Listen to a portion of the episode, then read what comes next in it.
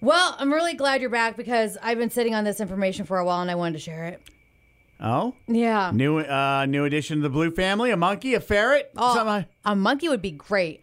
Uh, not quite, although a ferret could be fun as well. They just smell a lot.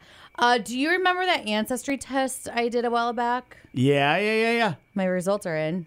Oops. Yeah. What? Okay. So Stephanie. Let me open my ancestry app. Yeah. So, Okay.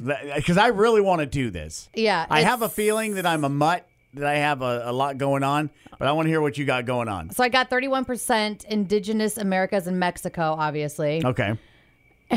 Here's the fun part.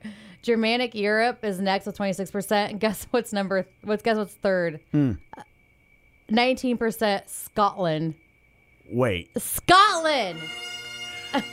Oh, you're 20% Highlander? Yes, I knew it. Oh, boy. So now when the tacos are passed around, a decision has to be made about the final taco on the plate. You can stand up and enforce your Highland power and say, There can be only wine! I love it. Claim it as yours, friend. I'm so excited to be a Mexican Scottish. What is that? A Scottican? Oh, A, a, um, a Mexicish?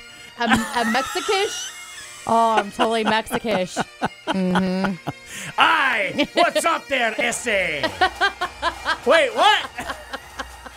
What's up there, essay? with a Scottish brogue. Oh, love it.